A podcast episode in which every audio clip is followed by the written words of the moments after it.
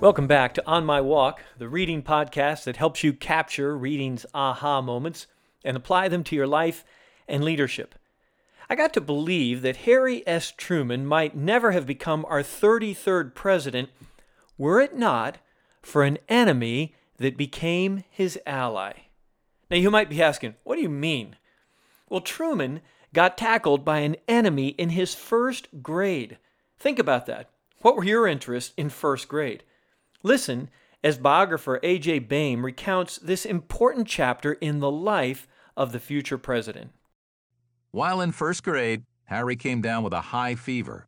At one time, according to his cousin Ethel Noland, he was so low that they thought he might not live. The family physician, Dr. G.T. Twyman, diagnosed him with the infectious disease diphtheria.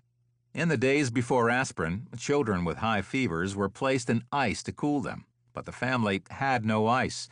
It was winter, so Harry's mother packed him in snow. He ended up being paralyzed for about a year, recalled Harry's younger sister, Mary Jane. So that's when he started reading so much. He couldn't do anything else, and he couldn't get up without help.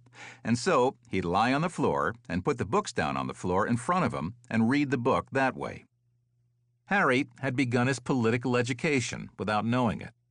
His mother had purchased a set of books for him called Heroes of History, and he also liked to read the Bible, particularly Exodus and Matthew's Gospel. He consumed the stories of Moses, Cyrus the Great, Cincinnatus, and Hannibal. There was the Duke of Wellington and Ulysses S. Grant.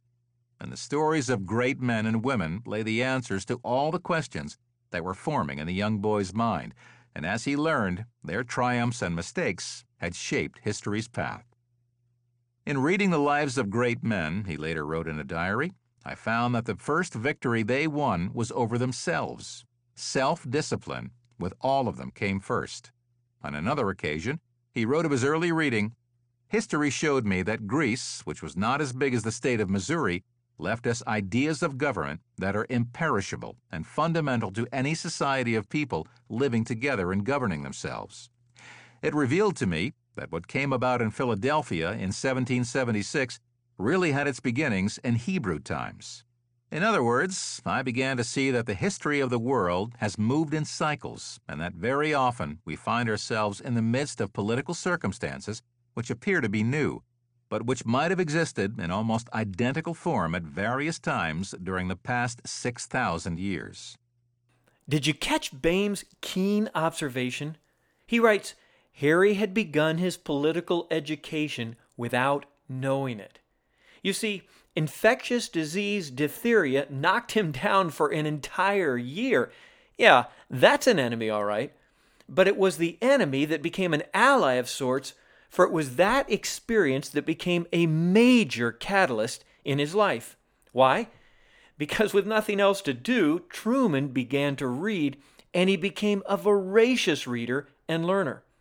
That pattern of reading taught Truman many important lessons, but two essential lessons for one who would one day become president.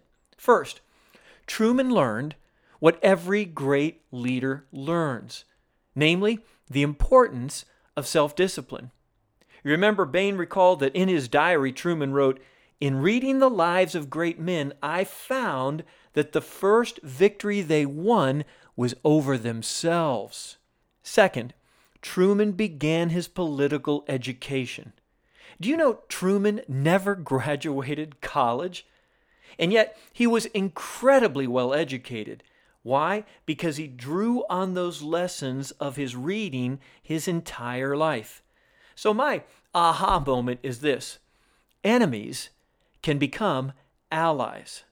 Or to borrow from Dickens, the worst of times can become the best of times.